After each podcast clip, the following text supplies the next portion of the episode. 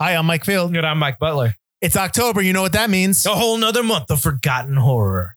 That's right. We're bringing you four new forgotten horror flicks for your listening pleasure. Mike, what are they? John Carpenter's Vampires, The House with a Clock in its Walls, Don't Be Afraid of the Dark, and the 2013 remake of Evil Dead. Ooh, sounds spooky. It is spooky. Stake your calendar every Wednesday in October as we bring you the spookiest in forgotten cinema. Forgotten horror, everybody. Get some. Hi, I'm Mike. And I'm Dave. And join us every Thursday for a new episode of Two Player Bros, a podcast about two guys who play way too many video games. Join me and Dave as we talk about the latest in Xbox, PlayStation, PC, and VR news, previews, and reviews. We have it all, and we play it all. And join us every other week for Post Game, where we play through and dive deep into our favorite modern classics and new releases. That's Two Player Bros, available every Thursday wherever you get your podcast, part of the Forgotten Entertainment family.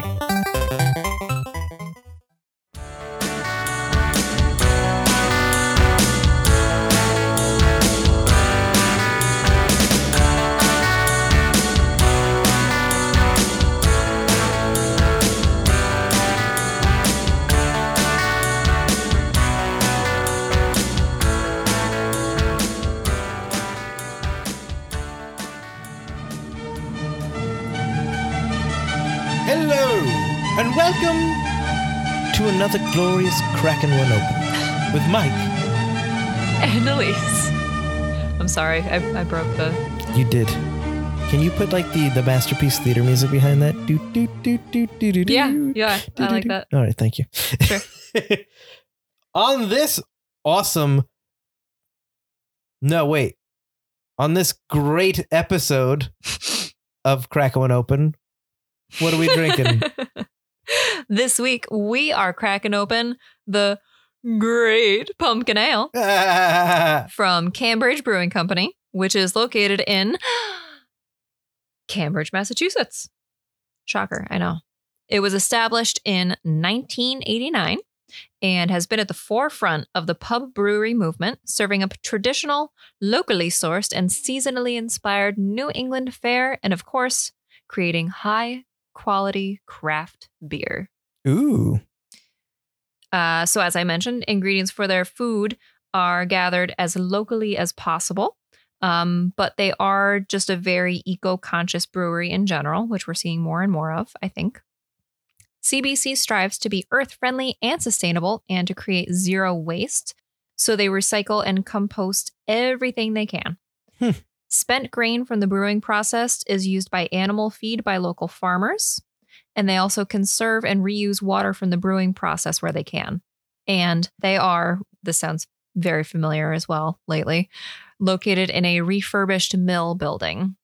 So CBC prides themselves on a wide array of traditional, new American, and experimental beer styles.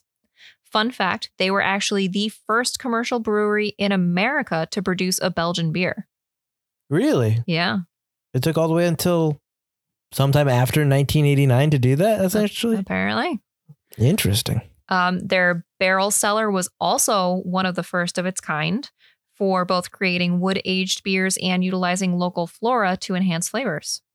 They've won a lot of national and international awards for a number of different styles of beer, from porter to stout to barley wine to pilsner to spiced beers to uh, mixed culture Bretts.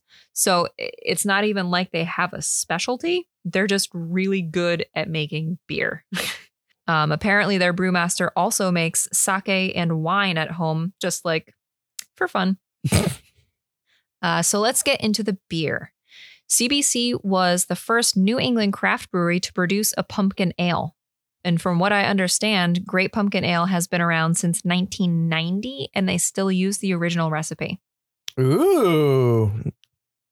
So let's step in the way back machine for a moment because beer brewed with pumpkins has been technically been around since the days of colonial New England, when brewers often had to supplement the traditional barley and hops with other ingredients that were more readily available. Pumpkins are a native plant, and malt was not always easy to come by, so fermentable sugars had to be found where they could. And in the first pumpkin beers, the meat of the pumpkin actually took the place of malt entirely. Too In- pumpkiny. I'm sorry. Too too much. In fact, the popularity of pumpkin, not only in brewing, but just in general as a food source, was a key subject of a satirical song that has become known as America's first folk song, written in 1643. I don't have a tune to go by, but the lyrics go like this. Can I drop? Should I drop a beat for you? I'd prefer you not. That's a little too much pressure. Instead of pottage and puddings and custards and pies, our pumpkins and parsnips are common supplies. We have pumpkin at morning and pumpkin at noon.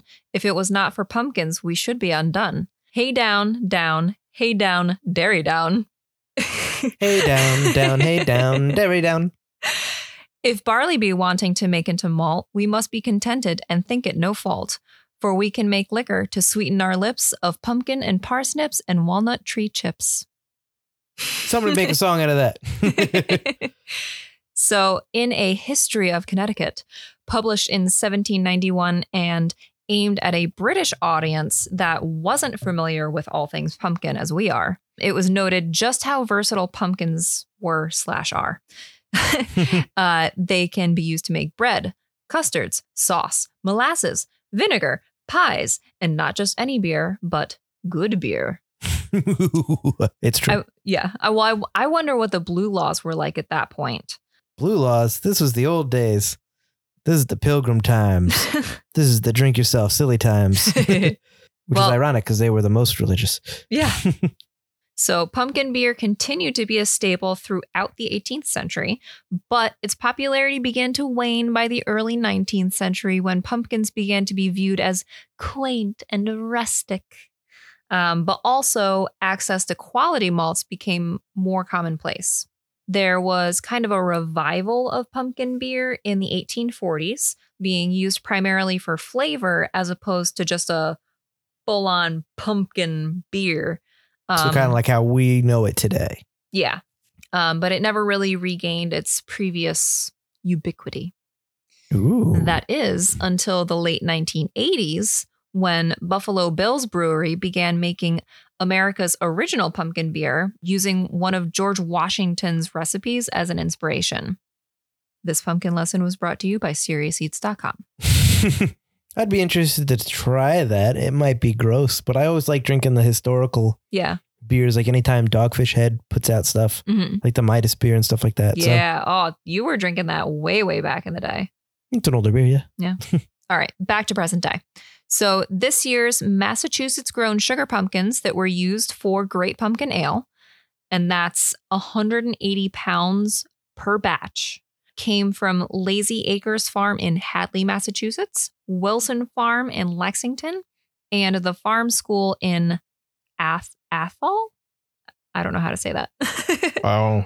And Great Pumpkin Ale is brewed with Massachusetts grown and custom malted barley from Valley Malt, which is also located in Hadley, Massachusetts.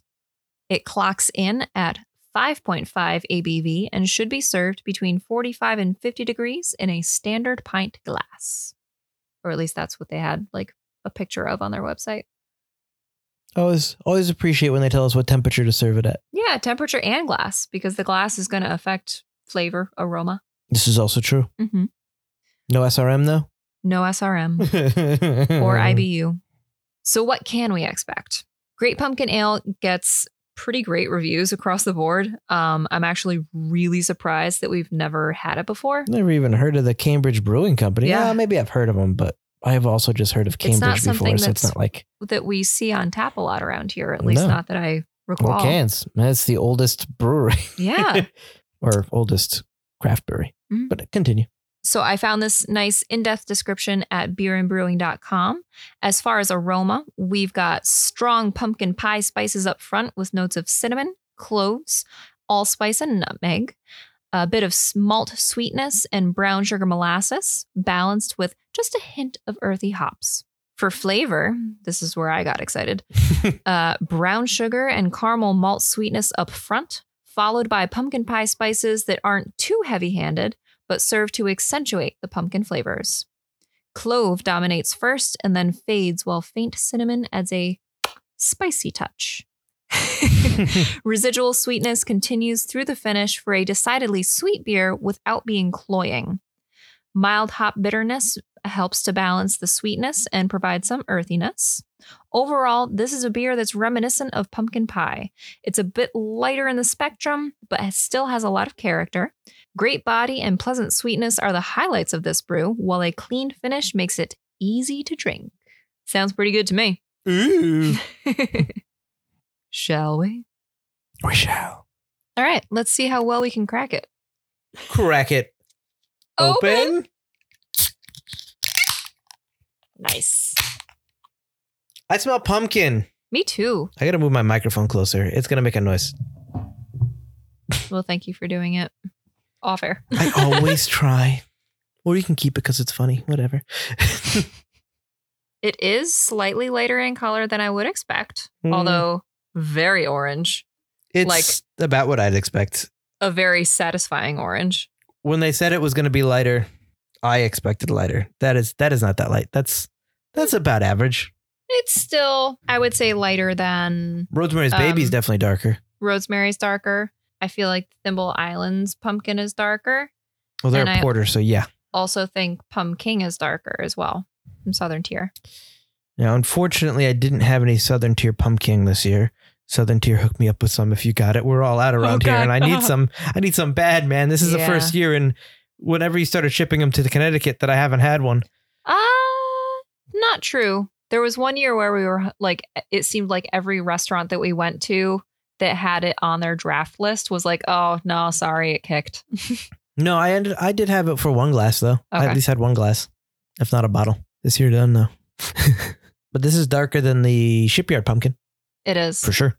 Shipyard pumpkin's probably the And- lightest one. I can't remember. What about Post Road Pumpkin Ale Um, from Brooklyn?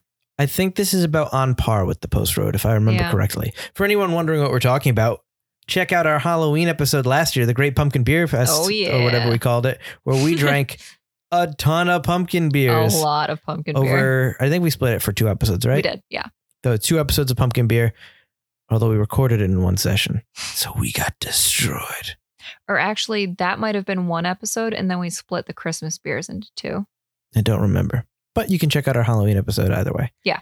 pumpkin beers. This was not one of them. That's why I was excited about this Yeah, because that's we why we had were- so many last year that we thought we did it. We thought yeah, we, we, won. thought we covered our bases last year. uh, so that's why I'm so excited about this one. mm-hmm. So the first thing I smell when we open the cans, without even smelling this glass, is Is the pumpkin. pumpkin. Just straight up pumpkin. And it's definitely got a pleasant pumpkin fall aroma. Yeah. I wouldn't say there's one pervasive spice or smell Pumpkin. aside yeah, aside from pump- aside from pumpkin. The little bubbles. Pretty clear. a not nice- not a hazy boy. Not a big head, but I don't know if we've ever had a pumpkin beer that's had a lot of head. No. But it does have a little bit of a Which- froth on top. A little bit Yeah. foamy. I'm a little surprised considering like I don't know how they balance the all the sugars that come naturally with the pumpkins, especially if they use like literally 180 pounds of straight up pumpkin meat per batch. Like how does that affect? Because when when we made our, our own beer, we added a little bit too much sugar by accident, and all of a sudden it was like super carbonated. Well, we're also using smaller batches Yeah, and a different different methods of fermentation and stuff Yeah. than they are. This though, if you look in the glass, seems to have quite a bit of carbonation. Smaller bubbles. It the beer is darker, so you can't really see, but it does have a decent amount of carbonation. Not a big head of froth, but this boy's carbonated for sure. Time to drink it. Clink it Cheers. and drink it. Can't say that's TM TM TM. That is seriously easy drinking. They were not kidding. yeah, it doesn't have the bite that you expect from a pumpkin beer. No, I think this. Mm, I don't want to speak too fast, but this might be the most drinkable pumpkin beer that I've had. Okay. It's I know your heart is with Rosemary's. Oh, I understand rosemary is not the most drinkable. It's not for everybody. I think rosemary is still rosemary and pumpkin are still tied for number one, and Mhm. that's going to be tough for anybody to beat. Sorry, Cambridge Brewing. This is this is good though. This is easy drinking, but I would say that the shipyard Mhm. and the post road pumpkin were both also pretty easy drinking. That's true. There's something about it though that's a little more than just like easy to drink. It it definitely has this bitterness, but not on the tongue, but in the back of my mouth. I think that's the earthiness they were talking about that balances the really sweet notes that you get right up front. Definitely earthy. It's it doesn't hit the to- the front of my tongue at all. No, you're right. It just hits like the, the mid sides for me. Yeah. Again, in the back of my mouth and the sides, and nothing at the tip, tip of my tongue, which Except the carbonation, like the sensation of carbonation. right. Yeah, there's a liquid. It's got hints of trying to be. well, It's not like it's trying to be. It came first, so I can't say it's trying to be. But it's got hints of what you get from a Rosemary's Baby. That heavy spice. yeah. And I think maybe that earthiness also kind of is almost like the barrel aging that uh, Rosemary's goes through. Okay, so that makes sense then that you would be getting vanilla off this because rosemary is aged in bourbon barrels. Right, but that doesn't say that this is aged in any kind of barrels. No, it's not.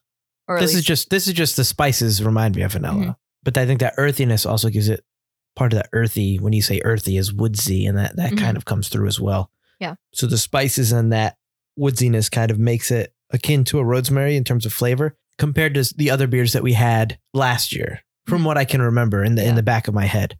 Obviously, I don't have all eight or nine beers or whatever we had in front of me right now. Yeah. But I have And rosemary still quite often. just just a side side note rosemary that we're referring to is rosemary's baby from two roads brewing which is distributed now mostly throughout the us like i i have a friend out in colorado that was able to acquire it so Oh no, they they ship that out to all the states that it's available. check them out if you can still find it. Yeah. I know a lot of our local liquor stores have already gone. Halloween's over. It's Christmas time. yep at two beer industry at two. but yeah, that this is something close to the Rosemary's in terms of a beer. If you're trying to compare it to something, as far as what I know, I don't think it's close to like a shipyard, no uh, which is a little sweeter, a little more on the sweet end, and a little bit Mhm. more on the light end. yeah It's definitely not a Thimble Island, which is a porter. i'm kind of already in love with this beer it's not overly sweet it's not overly spiced or bitter Th- this is so well balanced it just has a hint of everything Sure. Yeah. It's definitely a little toned down. I think it's it's almost not- too toned down it's not you. what I'm looking for in a pumpkin beer, I'll be Okay. honest. I want my pumpkin beer to be pumpkiny. I want it Yeah. to be and I do appreciate the super pumpkiny beers. You know, I'll, I'll have a glass of rosemary, I'll have a glass of pumpkin, I'll have a glass of, of shipyard. But I think this for me is supremely drinkable just in the fall, in the fall feelings. see, I think the bitterness that I'm getting on the back end, it's not as easily drinkable as for me as it is maybe for you. oh, Not like a shipyard you can guzzle, guzzle down, Mhm. but you still get a lot of that pumpkin spice. This is still a lot of pumpkin, which I think slows you down, which I think hits you in the bitterness a little bit. Mhm. That I, I just, I think it's missing something. And it's hitting the, the back of my mouth and it's giving me these tingles in the back of my mouth, which I appreciate. yeah. But it's I- also I like it. almost like a metallic thing as well. Hmm. But it's not bad by any means. I just don't think it's what I'm looking for in a pumpkin beer. That's fair. But it is very different. And you can definitely tell they put a crap ton of pumpkin in this. Yeah. I do love the carbonation though. I really, It's really, yeah. it's really, really well carbonated. hmm I really like those little bubbles hitting my tongue the whole time through. This is mo- one of the most well carbonated fall ales I think I've ever had. Yeah. Superb mouthfeel. it really is because a lot of the times you get these ales and they're like so heavy or so dank or maybe even so light that the bubbles are bigger. hmm Like Shipyard's great, but the bubbles are, are, are a lot bigger. So there's not as much little carbonation, you know, Yeah. in there. And then you get other beers like Rosemary's, like Thimble. With, again, Thimble's a porter, so it's different. Yeah. But there's there's that heaviness to it. But Rosemary's, Pumking, Post Road don't have the, that sharp bubbly Yeah. bubbliness, which I really like in in an ale when you can get it that carbonated. hmm I think maybe that's what I enjoy about it is like this tastes like an Mm. ale that you would get at like an old man's pub sitting at like a darkwood bar, but it just happens to be pumpkin. I have a, I a think very a very year- specific like mood this set that is a very mind. specific mood set, but also that is not your typical like mood where you get excited about it. So I'm very interested to see how this colder season's gonna gonna go because I think you're starting to really and I you kind of started last year too. I think Mhm. you're really getting into ales a lot more than you were now. Yes. And I'm very interested to see as we go through when it's colder, we're probably gonna drink a lot more ales and stouts and well, obviously we want to do that Yeah. stout and porter episode at some point. But I think you're going to get a lot more into all of these uh, beers that we start drinking. Yeah, which I'm kind of I'm excited for in that same vein, the ales that are going to come out for Christmas time. Even though it's way too early at this point to be thinking about them. I will. The smell is very good. I do really like the smell of the beer Mhm. as your face goes in to drink it because it's so pumpkin forward in I'd buy a of the candle smell. of this. oh yeah, if you lit a candle to this, it would smell like it would smell like fall in your house. Yeah. Your candle could only be lit from mid October to through November though. It's a one and a half month candle. Burn the shit out of it. Oh crap, I haven't broken out any of my fall candles. you fool. Ugh. I'll say that it's not it's not a bad beer. No, I think this is excellent. I know you really like it. I'm glad you really like it. I, I don't think this is tops on my list of the pumpkin beers, but again, it just proves that I don't think I've ever had a pumpkin beer I don't like though. yeah, that's true. Like this is lower on my list, but it's still good. It's Mhm. still drinkable. It still smells fantastic. Is it hard to really fuck up a pumpkin beer? I don't know. Has there been a pumpkin beer that someone has really just ruined and has released to the world? And it's just like, oh, don't have that one. No one wants that. I'm no sure. one wants natty light pumpkin. Ugh. like Natty Daddy. no. like 8%. Oh, Yeah, I like the carbonation. I like the smell. That the color is nice. Mhm. I think the balance of the sweetness and the the malts, spice the, uh, the, and the spice malts. and the malts and everything. They keep it balanced and not like sickeningly sweet with the amount of pumpkin they put in is good. Mhm. I just think that there's this bitterness in the back end that I just really can't get over. That I'm not a huge fan of, I think that's what I dig. which is, Is it's very really interesting. it's really sweet at first and then it balances out with that that earthiness, that bitterness and the super carbonation and ah, I'm just I'm really digging this beer like a lot. now we had very different opinions on what was best last year for the pumpkin beers. Mhm. Is this better than Post Road Pumpkin in your opinion? Because that was your tops last year. See, I feel like I have that glorified in my mind. I would love to do a side by side. I don't know which would come out on top.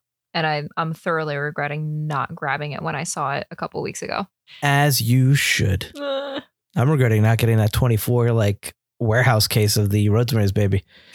when I saw it, I was like, I should have just gotten it. yeah, but we we have the luxury of the brewery being 20 minutes away from us. So mm, that's true we can we don't have to worry about our our local package stores supplying it for now. for now. So yeah, that's all I got on this. Time for the can. Time for the can, which is also great. So the can is very interesting. It's it's low key. It's why I like it. Mhm. It's also something like I noticed it like from far away when we were at the liquor store. Mhm. I still have some in my can. Hold on. So do I. Oh man, I thought I filled it all the way. These are tall boy cans. So they, although it is recommended to be poured into a pint glass, the cans that were available to us do not fit in a pint glass. That's very interesting. Aren't these 16 ounce cans? Overfilled. So the cans have are not what you'd expect from a pumpkin beer. They're blue, like a blue turquoise. Yeah, it doesn't scream fall or Halloween. Uh, blue turquoise stripes going down. Darker and lighter stripes. Black rimmed top and bottom, almost like markered or painted on, Mhm. with the CBC logo, which is literally the logo is CBC. Mhm. With like some rays coming off of it, established in 1989 on the top. Within the str- the turquoise stripes is a kind of faded orange pumpkin that's been Mhm. smashed, and in the smashed pieces, written in like handwriting, are the Great Pumpkin Ale on all. Each word is on a different piece. In the very background is a guy walking away whistling while carrying a giant axe uh, in the distance.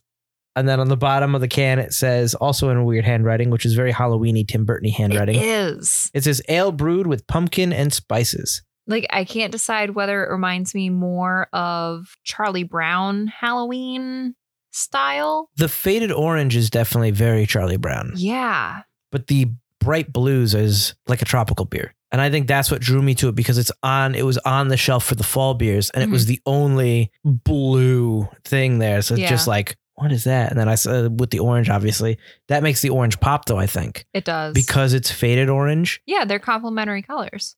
Well, also it's a faded orange. Mhm. So you look at it and that faded orange really kind of like, okay, it's still that's pumpkin. Yeah. It's not like a tropical orange. I would be very interested to see, seeing as this beer has been around for so long, how the can art slash bottle art has evolved over time. The evolution of the can. yeah. I wonder if they have like If the if the recipe has stayed the same, has the has the art stayed the same?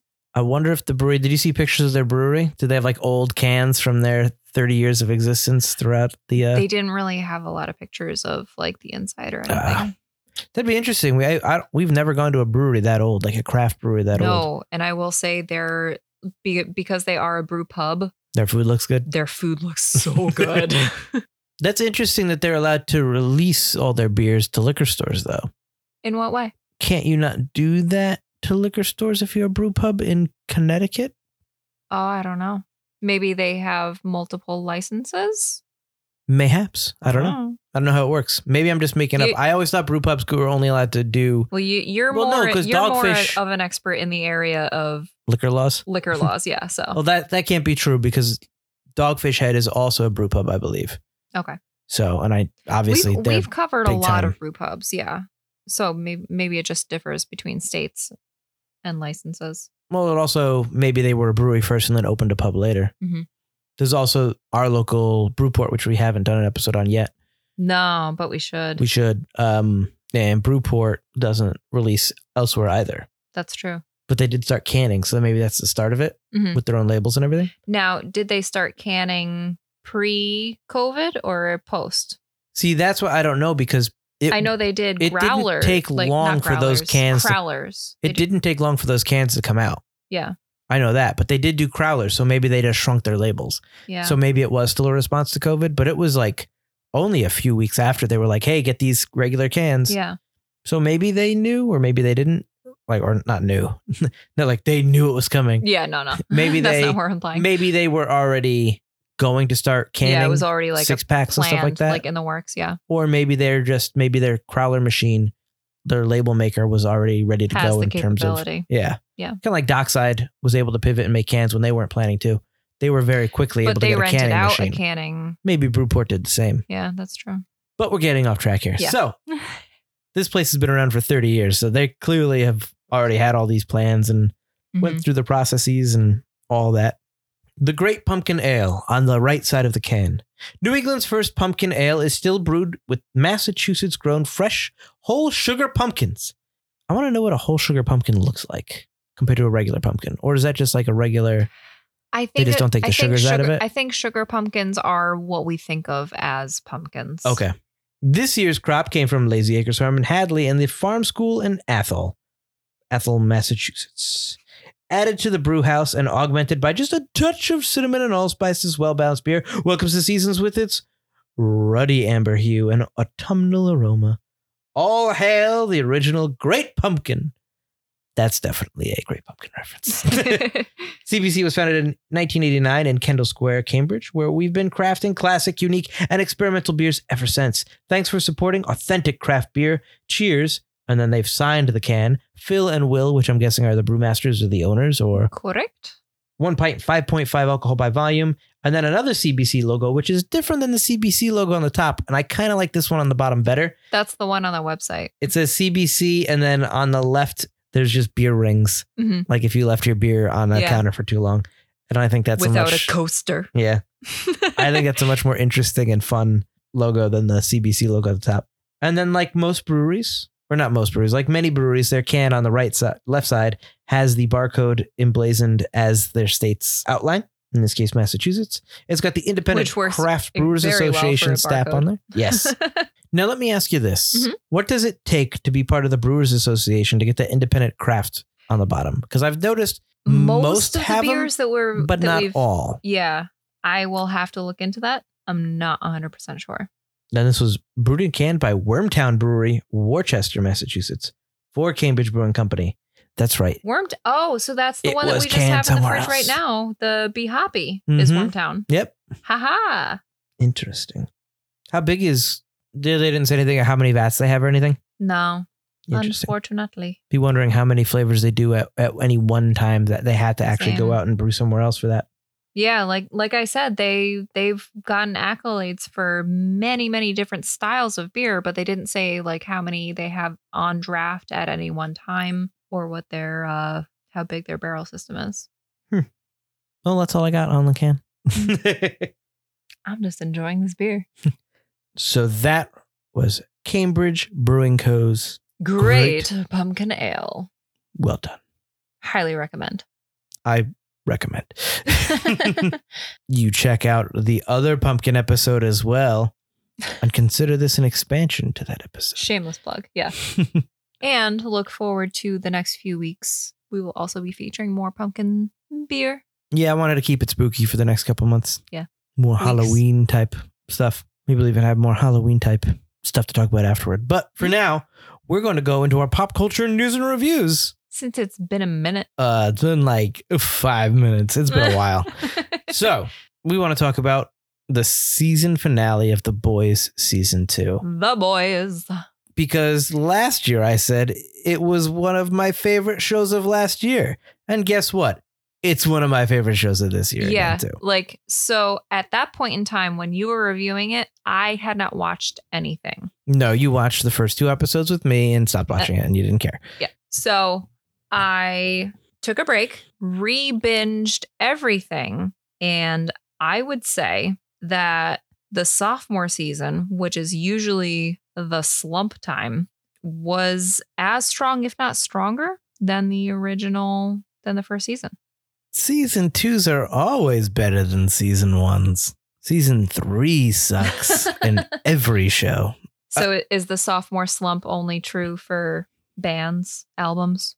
Apparently. Yeah. I mean, I don't think that's true for TV shows at all. Mm, Uh, I think depends on the show, I guess. Uh, like there's like probably one hit wonders that don't keep going after that once they lose their their jam like right off the top of my head heroes. But if a show keeps going it's because their season two was very very good. Uh, if a show ends it's probably because their season two blew. Uh, the boys season two i would say i would agree with you though. It's it's it's certainly more exciting. Hmm it's certainly more fun. It's certainly it went more into depth with every character. We learned more about like each individual character than we did the previous year Mhm. and But- expanded upon them and made them more more exciting, more dynamic. what i would say to that is you're looking at a show that's only eight episodes for two seasons Yeah. That's even less than the truncated 12 or 16 episode seasons that have become the norm on these streaming platforms. So when you're looking at the boys as a whole, eight episodes isn't really a lot to get into the meat and potatoes. Yeah. So now they're finally able to. But within eight episodes last season, they did a whole lot They did. to make you like or hate characters. This season, they expanded upon it. I will say they did a fantastic job on Stormfront Yes. because within eight episodes, they were really able to have her whole character go through an arc while introducing her and her backstory at the same time. Mhm. Whereas every other member of the boys and stuff, although that's a lot more members, and Homelander and Maeve and Starlight and the Deep all have all have a lot more. Because that's a lot of characters to go A-Train and through. Black whereas Noir, yeah. an A Train, Black Noir, they don't really go into. Yeah, Not yet, at least. I think A Train mostly took a backseat. All we know about Black Noir is he has a tree nut allergy. He's a tree nut allergy, and we found out he is black, which is different than the original comic. Yeah. Uh, which I'm not going to spoil for anybody there, but it does change the dynamic of how the comic is and who Mhm. Black Noir would be. When you mentioned A Train, I don't think A Train really. I was a little disappointed with how much A Train had to do this season. Yeah, it kind of seemed like he was he was brought in when it was convenient and then like we still don't know a whole lot about him aside from him having dated uh what's her name with the claws. You kind of know about his backstory and his brother. I'm talking more about his current situation and just him in general, Okay. like his his emotion and his his how he feels about everything. He's only in those scenes with the deep. He's Yeah. out, you know he wants back in. Yeah. But it also seems very convenient that the very first two episodes, he can run super speed for 20 feet Mhm. and then his heart almost gives out every time. Yeah. He's constantly having a, heart- And then all of a sudden attacks. he's like, I'm fine. I'm fine. Exactly. And he's good enough to join the church and he's okay. And he's Yeah. going to be, he's running around the city searching for Hughie and Starlight at one point Mhm. To deliver the um to, to deliver some information. And it's just, you don't really get a lot about him. true. And obviously, toward the end, you know, he does a good, he does a good thing, but he also murdered his girlfriend in the first season. Yeah. And Hughie's girlfriend. manslaughtered Hughie's. Uh, he didn't really murder Hughie's girlfriend. He manslaughtered Hughie's Yeah. girlfriend. Uh, it was an accident. It was an accident, but he didn't cop to it. he didn't get. Well, no, he did because they gave him the check, and A Train wasn't It was held responsible at all. bullshit. Yeah. Uh, which is more the legal system than anything. But yeah. A Train did straight up murder Popclaw, his girlfriend, in season one. Mm. So I was a little disappointed with that because I really liked A Train in the first season. And I still really like A Train because I don't see him as well, he's Hughie's arch villain. He's Hughie's Homelander to I think Butcher's home to like Yeah. to the Butcher. That's true. But I feel like now maybe Hughie isn't as gotta get A Train as everybody else. And I don't see A Train as an actual villain. Obviously, he is He- not he a good guy. up, but Yeah. And he murdered and he's bad. but I wouldn't Mm. put him necessarily on the same level as some of the other members of the Seven. Like- Homelander? Yeah. it's just Homelander, really. That's that's the thing. Is like everybody hates the seven because they get away with stuff, but they only, other than A Train murdering somebody, they really get just away with like rock star crap and Yeah. celebrity crap. Homelander's the only true villain. Yeah. Black Noir like just actual terrible person. yeah, Black Noir is just a dog on the leash for Vought. Mhm. And you do see a lot of Black Noir this season, which I really liked because a lot of his stuff he, was really he funny. really wasn't like a main focus last season, so I was I was happy to see more about him this season. It's nice when you have a superhero whose whole thing is he doesn't talk. Mm-hmm. So you get a lot of this, these very like dark comedy moments with this guy who's Mhm. like essentially the Batman of the group, uh, but he's like an immortal, unstoppable Batman, uh, except he has a tree nut allergy. the Deep was really good too. I Oh, he really like the Deep story. This season, it's, it's such a good mix of comic relief while also like holding with the the drama of the the show itself. Yeah, he's definitely the moment you cut away to for levity, Yeah, but it never feels out of place on the show. No. So he drinks a lot of Fresca because the evil Fresca. church drinks Fresca. How do you feel about that? I'm hurt personally because Fresca is my soda of choice.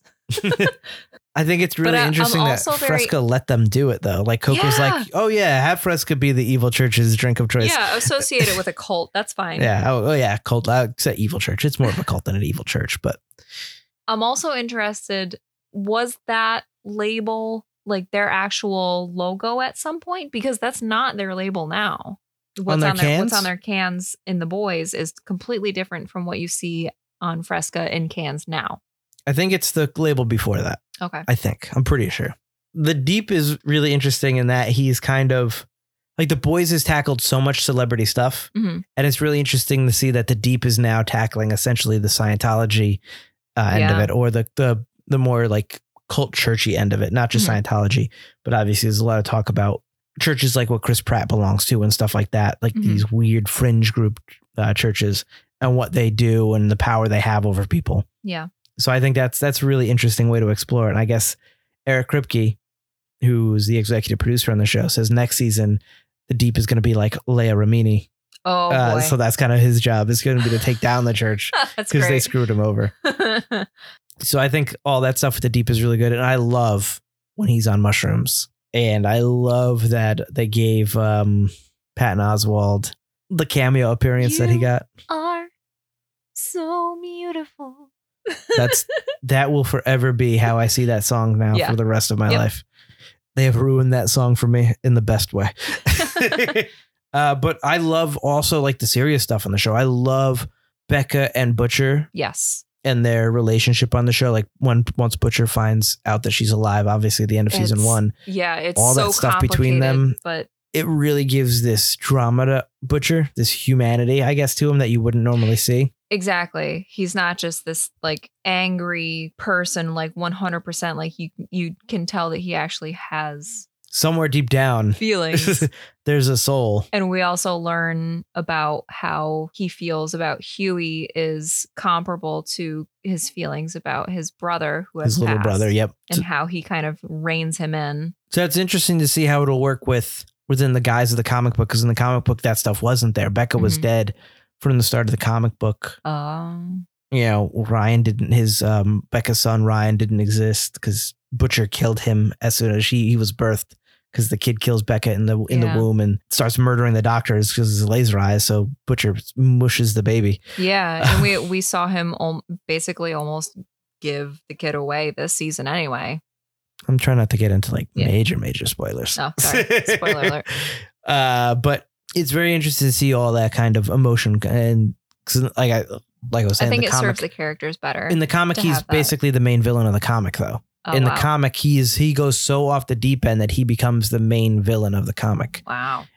But that's he doesn't have those that relationship with Hughie. He doesn't have that relationship with Becca anymore. hmm You know, he doesn't have any of this emotional connection to the rest of everything else. So Mhm.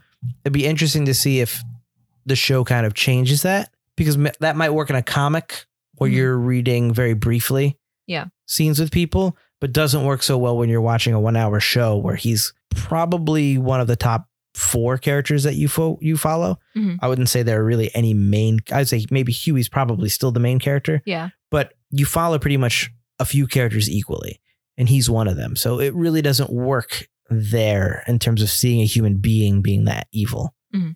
So it'd be interesting to see if they change how that works. And Homelander as well, as psychopathic Oh and horrible and deplorable as he Awful. is, and murdering and you do get those little moments where you learn something about him that gives him a slightly more human aspect where you're like, eh, you hate him, but you also pity him. yeah. Which is really interesting, which you don't normally see in a villain like that. Is Mhm. that he really could have been the Superman of this world yeah.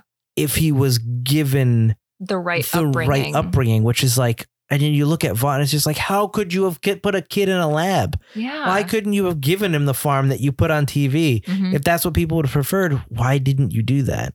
Which is clearly what they're trying to do with like Ryan and Becca throughout all of season two. Mhm.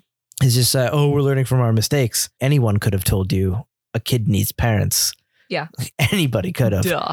And Homelander is just so uh, even Not Homelander knows that. scientist. Yeah. And his scenes with Ryan are touching this season. Like Yeah. maybe not when he shoves him off the roof like in the trailer, but When he apologizes for it. when he apologizes for it. The scene where Ryan is is sees you know a ton of people for the first time and freaks out. And yeah. And Homelander, like- literally just like rushes in and, and Yeah, takes him out. sweeps him away. Yeah. you can tell he cares about the kid, and it's like so weird. But then he's fucking a Nazi, and it's like, Yeah. come on. Which Aya Cash, who plays Stormfront this season, Ah, she's she did such a good job. so good. She comes in with so much spunk and charisma Mhm. that you can see why she has all the followers she has. Mhm. And like, I knew this because I knew the comic. I knew You knew where it was I going. knew where it was going. I was just kind of suspicious. and it's just like I was just like, hmm, well, maybe she's not as. And then there's this scene where she's taking apart an apartment building. It's like, oh no, yep, no, that, that's pretty much right. but she does such a good job. And then as her turn goes to become the villain of the season, Mhm. you just she does a so Oh. good a job, like Homelander, of making her fucking you fucking hate her. Mhm. So when she when they finally have the fi- the battle at the end of the season, It's very which you satisfying. which you love, yes. Girls get it done. which is the which is ironically at the beginning of the season in the second episode Mhm. that's the tagline for the new movie Yeah. and then they don't bring it they don't really they don't They they hammer it into your brain but they touch on it, on it and then they like bring it back in a big it way in the the back end. of your mind. But yeah, oh, when they bring it back at the end, it's it's so good. i also read a review that said that Maeve didn't get a lot to do that she was kind of sidelined this season i thought her whole story was pretty good this I season I liked her personal development. yeah, Yeah. I, a lot of people were like oh she got shafted i thought a-train got shafted Yeah. for what A Train went through and what he knows about Starlight and the Mhm. crew, I feel like he kind of got sidetracked, which he still has a decent amount to do. But I think Maeve had a, I liked her story, Well, it, she developed more as a person than a superhero. This which is what the show I think is more about, yeah. especially when you're already established. Yeah, that. but I just, I just didn't. Dis- uh, that was an IGN review. Yeah. and they said that like every episode review that they did was like, oh, Maeve got sidelined. Oh, her story's not that Hmm. great. It's a I personal disagree. story. It's a story that you began in season one. Yeah. her most important storyline was her relationship with her ex girlfriend. Mhm. And you continued that throughout the show to the point where, as well as the fact that she didn't believe she was a hero anymore Mm. and coming to terms with, does it matter? Is there such things as heroes? Yeah. And like, I, I like that story. But yeah, I thought season two was great as well. And I'm glad you liked it. I'm glad you watched season one as fast as you did. yeah, So I well, didn't have to I'm, wait too long to watch season two with you. I'm we were caught up with it. as much as I regret not having continued watching it with you when we started it initially. It was really nice to be able to binge two seasons. that is true. What what shows did he do? I did that with another show. Oh, Good Place, because you yeah. Oh yeah. watching a Good Place, and I was like, you know what? Let me give it a try. Because every, everybody obviously talks about how good Good Place is. So I was finally like, I got a bunch of time before the last season. Let me catch up to it with Mhm. you. And it was nice to be able to be like, binge a show, but then also still watch the last season up to up to the point so I'm caught up so I don't get spoiled, which is nice. But yeah, Boys season two, amazing. We didn't even talk about Lamplighter. How good a job did Shawn Ashmore do? Uh, I love briefly- Shawn Ashmore too. Yeah. like that was he did such a good job. And next season they're bringing Jensen Ackles in as Soldier Boy, and Soldier Boy is essentially the Captain America of the world of the boys. He's essentially Mhm. Homelander. He's the first leader of the superheroes. I'm very excited. Like so we'll see how Yeah, how we- messed up he is because he's from the 40s. So what is a Homelander esque attitude plus a hundred years due to a person? Like, how does that Yeah. really affect somebody? And apparently, the first episode is a flashback episode to his group. So you get to see all of all of Soldier Boy's groups and all the superheroes that were part of him, which I believe, at least in the comics, included Tek Knight, which I'm interested in because Tek Knight is essentially the Iron Man of the group. He has no powers Oh. he's just like a rich dude with a with a super suit, which is Okay. we haven't seen on the boys yet. So like Batman. Mm, and Iron Man. Batman. I think Black Noir is more Batman, even though he has superpowers. He's really more like Iron Man. But we haven't seen a soup that doesn't have powers yet. True. We haven't seen any. I guess oh, what was the what was the show where they called them capes? Somewhere they call them capes, but essentially he's like, all right, almost like a Watchman kind of thing. yeah.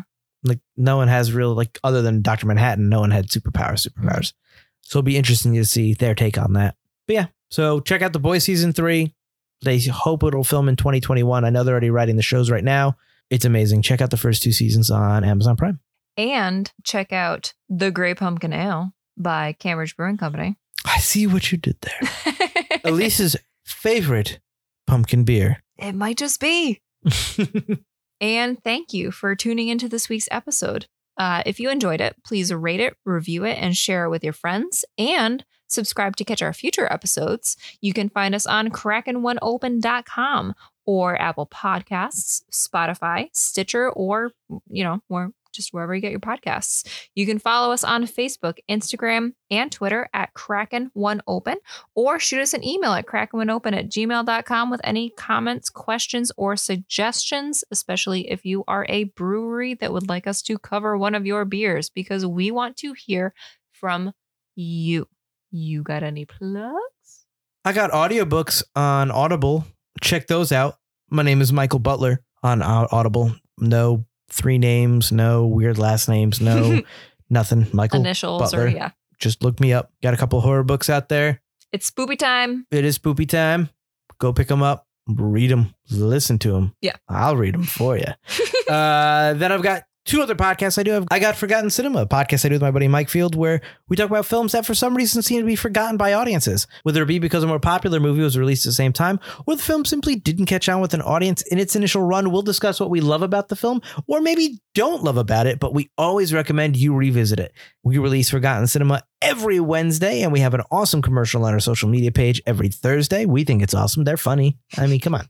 Uh, you can find us all over social media at Forgotten Cinema Pod or Forgotten Cinema and ForgottenCinemaPodcast.com and check us out wherever podcasts are available, part of the Forgotten Entertainment family.